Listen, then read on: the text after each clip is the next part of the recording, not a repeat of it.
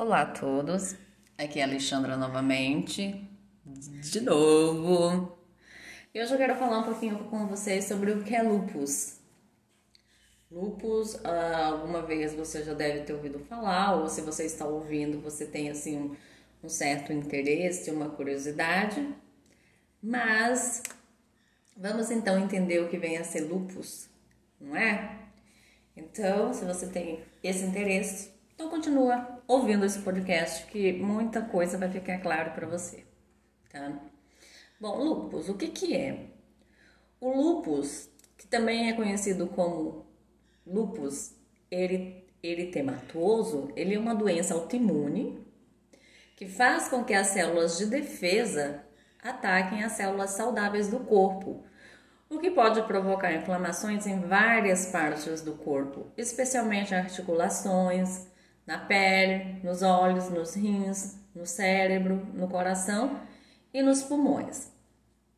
Geralmente, o lúpus é mais comum em mulheres jovens, entre os 14 e 45 anos, e seus sintomas têm tendência de ir surgindo desde o nascimento. Porém, é muito comum que a doença só seja identificada vários anos depois dos primeiros sintomas devido a uma crise de sintomas mais intenso após uma infecção, uso de algum medicamento, até devido à exposição exagerada ao sol. Embora o lúpus não tenha cura, existem alguns tratamentos indicados pelo reumatologista, né, que geralmente é o médico que cuida da, do lúpus e que ajudam a aliviar os sintomas e melhorar a qualidade de vida da pessoa, da, da pessoa que tem o lúpus. E os tipos mais comuns de lúpus é o eritematoso sistêmico. Só que existem quatro outros tipos de lúpus.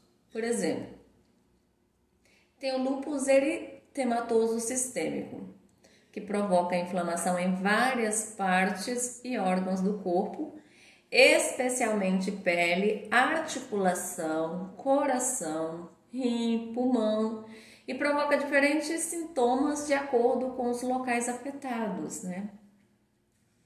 Tem o lúpus discoide ou cutâneo, né, que causa o surgimento de, les de lesões apenas na pele e ele não afeta outros órgãos.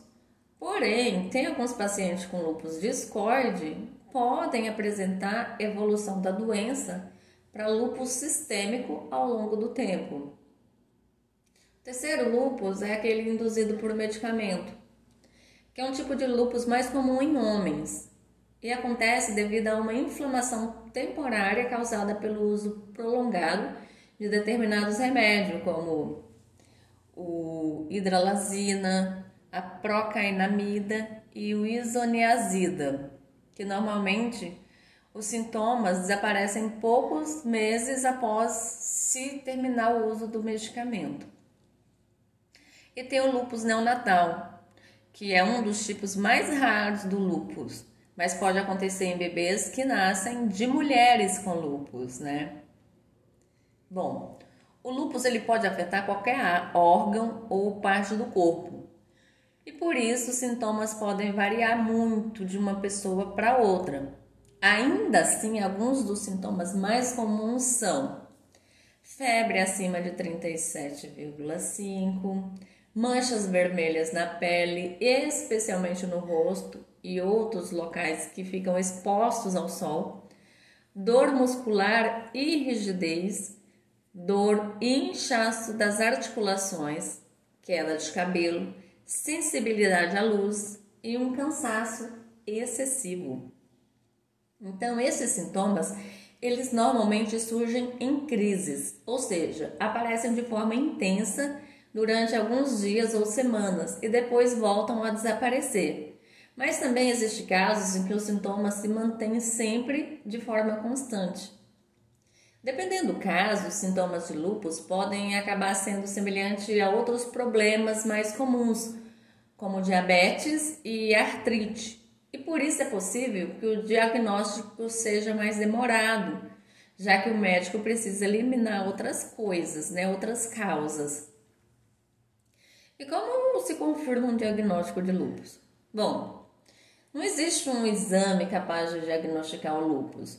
Por isso é comum que o médico avalie vários fatores, desde os sintomas apresentados até o histórico de saúde individual e familiar. Além disso, também podem ser pedidos alguns exames de sangue, testes de urinas e exames a alguns órgãos para despistar outros problemas que possam causar sintomas semelhantes, né?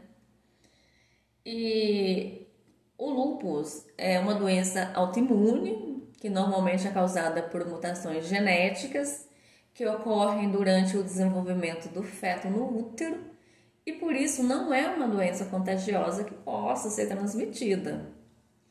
No entanto, é possível nascer sem qualquer sintoma e só desenvolver sintomas durante a vida adulta, devido a fatores que podem estimular o aparecimento desses sintomas, como exposição prolongada no sol, infecções virais ou o uso de alguns medicamentos que venham a desencadear é, o lúpus. Além disso, algumas pessoas também têm maior tendência para demonstrar os primeiros sintomas do lúpus durante fases da vida em que acontecem maiores alterações hormonais, como durante a puberdade, gravidez ou até mesmo na menopausa. E como é feito o tratamento do lúpus? Bom, o tratamento do lúpus ele varia de acordo com os sintomas manifestados e por isso é aconselhado consultar o médico especialista, tá? De acordo com o tipo de sintoma e órgão afetado. No entanto, os tratamentos mais utilizados são os remédios anti-inflamatórios, como naproxeno ou ibuprofeno, que são usados principalmente quando o lúpus provoca sintomas como dor, inchaço ou febre. Remédio antimaláricos, como a cloroquina, que ajuda a evitar o desenvolvimento do sintoma do lúpus em alguns casos. Tem os corticoides, como a prednisona ou a betametasona, que também reduzem a inflamação dos órgãos afetados. Tem os remédios imunossupressores como a azatioprina ou metotrexato, que eles é, ajudam a diminuir a ação do sistema imune e alivia os sintomas. Porém, esse tipo de medicamento ele apresenta uns efeitos secundários sérios, como infecções recorrentes e aumento do risco de câncer, e por isso ele só deve ser usado nos casos mais graves. Além disso, é ainda importante ter sempre alguns cuidados para aliviar os sintomas, como passar o protetor solar diariamente, fazer uma alimentação anti-inflamatória e ter hábitos de vida saudáveis, né? E alimentos adequados são alimentos anti-inflamatórios como? Acho que você ficou aí se perguntando, né? Que, que alimentos anti-inflamatórios são esses? Ó, tem o salmão, o atum, o bacalhau, o arenque, a cavalinha, a sardinha e, tri, e, e a truta, né? Que são alguns peixes que eles são ricos em ômega 3. Tem o chá verde, alho, aveia, cebola, brócolis, couve-flor e repolho, semente de linhaça, soja, tomate e uva, pois eles são antioxidantes. O abacate, a laranja azeda, limão, tomate, cebola, cenoura, alface, pepino, uh, nabo, couve, uh, germinados, beterraba, lentilha, eles são uh, alimentos alcalinizantes. E além disso, também é recomendado que as pessoas invistam nos alimentos orgânicos e integrais e beber bastante água todos os dias. Então, eu sei que eu falei um, um pouquinho só sobre o, o, o, lupus, mas uh, no geral é isso, tá? Então eu espero que vocês tenham gostado, eu espero que vocês tenham aproveitado das informações passadas e nunca se automediquem, procure sempre um médico, esteja sempre é, com umas anotações lá para perguntar ao médico. Jamais, de forma nenhuma, é, tome suas próprias conclusões. Ah, eu, eu ouvi esse podcast e eu tenho certeza que o meu problema é lupus. Jamais faça isso, jamais se automediquem e beba bastante água. E use filtro solar. Mesmo em qualquer situação, eles vão te ajudar bastante. Um beijo, até a próxima. Bom, pessoal, tudo bem com vocês? Sou eu aqui de novo, Alexandra. Como vocês sabem, eu sou biomédica. Se vocês já acompanharam algum outro episódio, e eu falo de algumas doenças, né? E hoje eu venho falar para vocês sobre o artrite reumatoide. Você sabe o que é artrite reumatoide? Vocês já ouviram falar sobre artrite reumatoide? Tem interesse em saber? Então continue aqui que você vai descobrir um pouquinho mais sobre o que é artrite reumatoide. Bom, artrite reumatoide é uma doença inflamatória crônica. Né? Quando falo crônica, uh, ela vem de longos períodos. Aguda é aquela que te dá um pico e logo, digamos que desaparece. Crônico é quando se arrasta, tá? Então, a artrite reumatoide é uma doença inflamatória crônica que geralmente afeta as pequenas articulações das mãos e dos pés. Ela interfere no revestimento dessas articulações, causando um inchaço doloroso que pode eventualmente resultar em erosão óssea e deformidade articular. Bom, a artrite reumatoide ela é uma doença autoimune, ou seja, que faz com que o sistema imunológico do corpo ataque os tecidos saudáveis por engano. Segundo uma reumatologista, Tatiane, Tatiana Molinas Razegawa, do Centro de Qualidade de Vida, além de causar problemas nas juntas, a artrite reumatoide, em alguns casos, pode afetar outros órgãos do corpo, como pele, olhos, pulmões e vasos sanguíneos. De acordo com a Sociedade Brasileira de Reumatologia, a artrite reumatoide ela comete cerca de 1% da população e qualquer pessoa pode desenvolver a doença, desde criança até mesmo idosos. A reumatologista ainda fala que na infância, entre 2 e 15 anos, o quadro é chamado de artrite reumatoide juvenil, na fase adulta que recebe o nome de artrite reumatoide.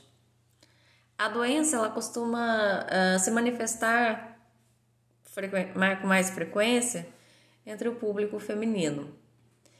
Isso aconteceria por causa do fator hormonal, porque o estrogênio pode mexer com o sistema imune da mulher mas essa afirmação ainda não está sendo estudada, viu? Afirma a reumatologista.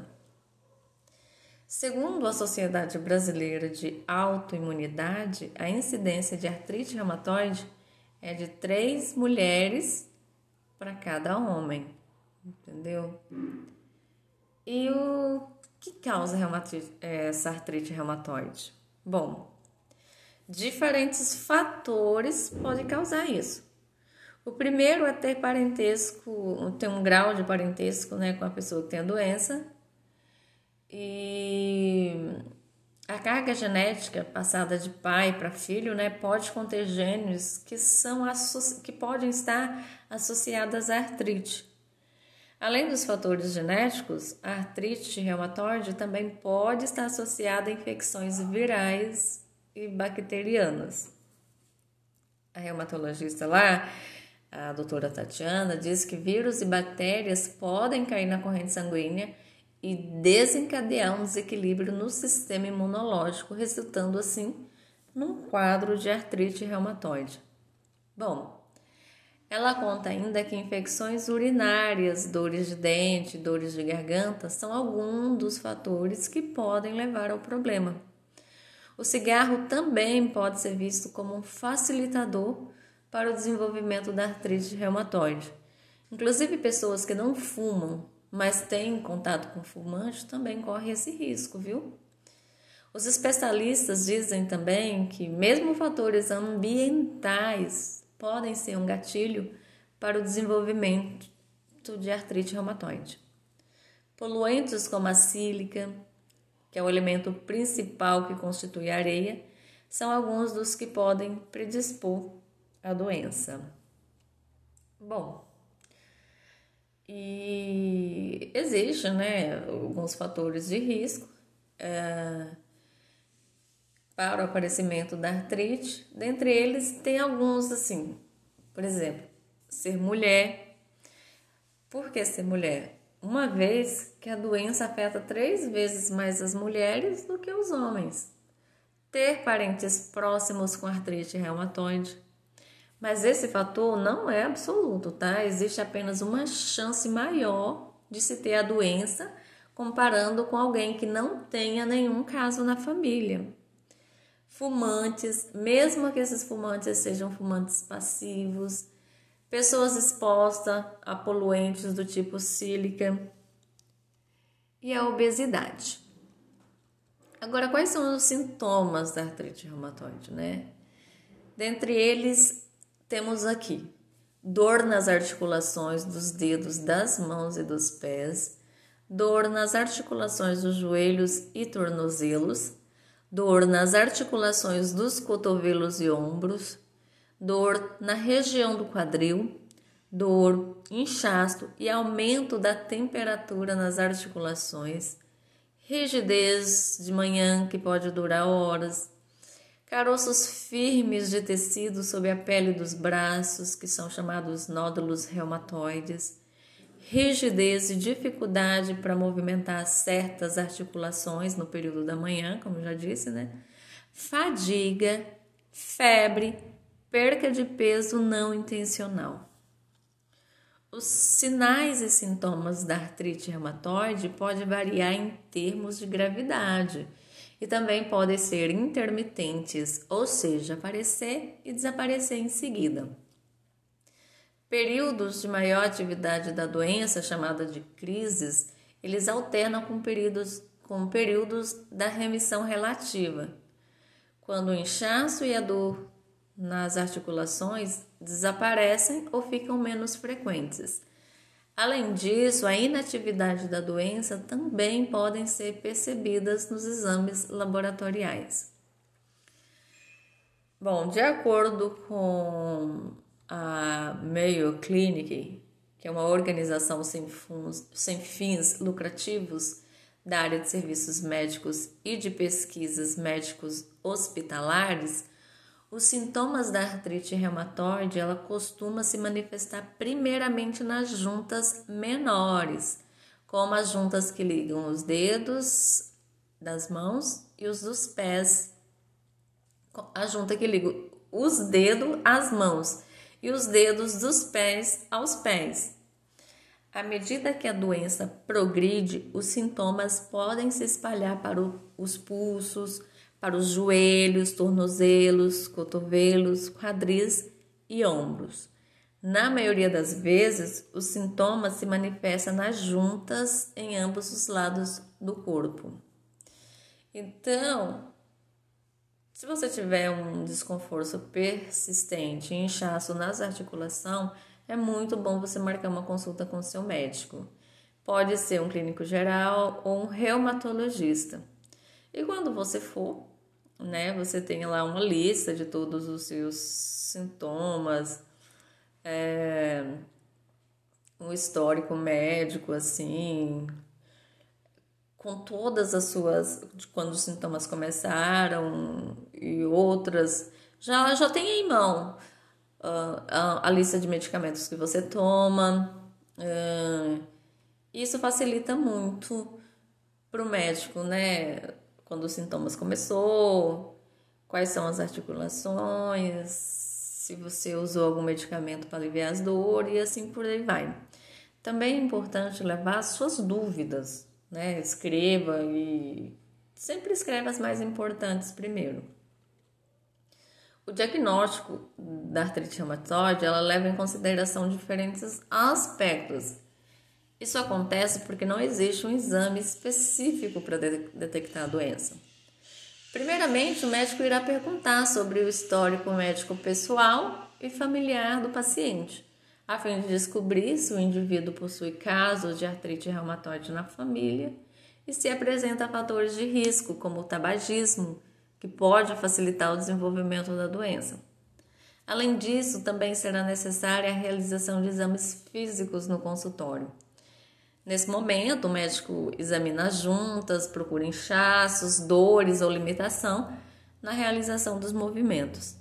O médico também tentará detectar se os membros estão quentes, pois esse é um fator indicativo de inflamação. Tá? O número de articulações afetadas também pode ser um indício de artrite reumatoide, pois a doença tende a afetar juntas e ambos os lados do corpo, tá? Por isso, o exame físico também pode revelar a presença de nódulos ou uma febre baixa. A realização de, de testes clínicos também é necessária para auxiliar no diagnóstico de artrite reumatoide. Os exames clínicos são feitos a partir de amostra de sangue, com o intuito de encontrar anticorpos anormais e também o grau de inflamação. Os principais exames é, são o VHS, né, que é o velocidade de hemossedimentação, e também a dosagem da proteína C reativa, que é o PCR. O exame de hemograma completo auxilia a checar se o paciente está com anemia. Isso porque é comum as pessoas apresentarem anemia durante a artrite reumatoide pois plaque, as plaquetas elas aumentam devido à inflamação. Durante a evolução da doença, o corpo produz autoanticorpos, proteínas do sangue que atacam o organismo. Para checar a quantidade de autoanticorpos produzidas, é feito um exame chamado dosagem de fator reumatoide. De acordo com o Mayo Clinic, cerca de 80% dos pacientes com artrite reumatoide possuem essa proteína circulando no sangue. No entanto, vale lembrar que a ausência dessa proteína não exclui a possibilidade de o paciente apresentar artrite reumatoide. Também são pedidas provas né, de atividades inflamatórias. Essas análises englobam justamente os exames de VHS e PCR. Atualmente conta-se também com o exame anti-CCP, que é um teste mais específico para checar a quantidade de inflamação presente no organismo. Exames de raio-x, ultrassom, ressonância magnética também pode ser feito com o intuito de encontrar lesões nas juntas. No entanto, é, mesmo que os exames de imagem não mostrem lesão nas juntas, o diagnóstico de artrite reumatoide não pode ser descartado. Isso pode significar que a doença está em um estágio inicial. Existem alguns critérios que podem facilitar o diagnóstico da artrite.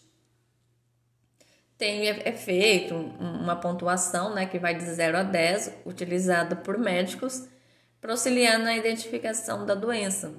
Segundo ele, vale classificar, é, segundo os reumatologistas, vale é, é, para classificar o caso como artrite reumatoide, é necessário pontuar ao menos seis dos dez uh, critérios, né?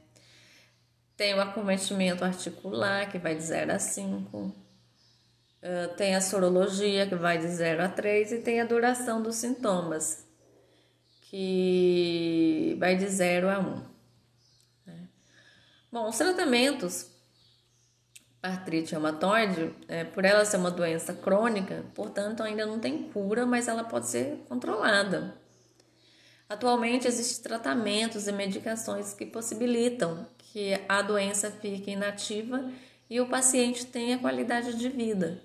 O tratamento para artrite reumatoide varia de acordo com as características do paciente e sua resposta imunológica. Uh, Vale lembrar também que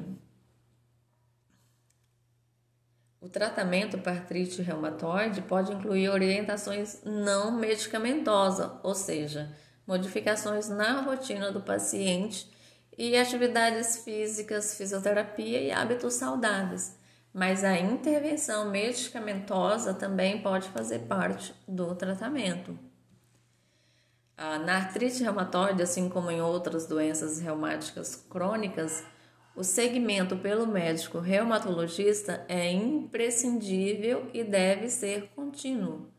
Os intervalos entre as consultas variam de paciente para paciente em alguns casos, avaliações mensais são necessárias, enquanto em outros casos, com doença de menor gravidade ou que já estão controladas, intervalo maior entre as consultas pode ser estabelecidos.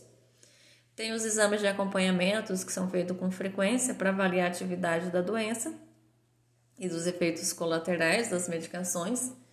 Apenas o médico pode diminuir ou aumentar a dose da sua medicação.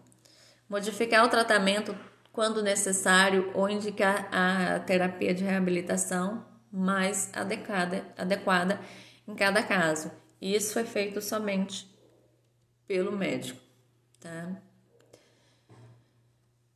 Tem a, algumas cirurgias, né, que pode ser feita se os medicamentos não conseguem prevenir ou retardar o dano articular, o paciente e o médico podem considerar a cirurgia para reparar as articulações atingidas. Ela também pode reduzir a dor e corrigir a deformidade. A cirurgia da artrite reumatoide pode envolver um ou mais dos seguintes procedimentos. Tem a cirurgia que faz a substituição total da articulação. Tem a sinovectomia, que é um, um outro tipo de, de, de cirurgia e tem a artrodese também, que é outro tipo de cirurgia. Tem lá os medicamentos para. Existem né, os, os medicamentos para artrite reumatoide, que o médico tem que indicar para você qual é o melhor. Fisioterapia, a alimentação também. Na alimentação é muito bom uh, alimentos como peixes, legumes, frutas e azeite de, de oliva, tá? Não tem cura a doença, né? A medicina ainda não desenvolveu um método para curar artrite reumatoide, mas uh, é uma doença que, no entanto, uh, tem algumas. Fazer exercício é muito bom, tá? dormir bem, controlar o peso, ajuda muito. E essa é uma doença ainda que não tem uma prevenção, né? Ainda não foi descoberta uma forma de prevenção. As complicações possíveis, elas existem como deformações nas articulações dos membros afetados, aumento do volume do punho com atrofia dos ossos. E existem outras complicações como olho e boca seca, infecções, problemas cardíacos. O artrite reumatoide pode aumentar o risco de artérias endurecidas e bloqueadas, bem como a inflamação do saco que envolve o coração. E se você tiver algum sinal, sintoma, procure o médico, leve tudo, faça os exames. Se tiver a positividade de uma artrite reumatoide, siga certinho a orientação do seu médico. E, e é isso. Hoje eu falei um pouquinho sobre artrite reumatoide. Tome água e use protetor solar. Até o próximo episódio.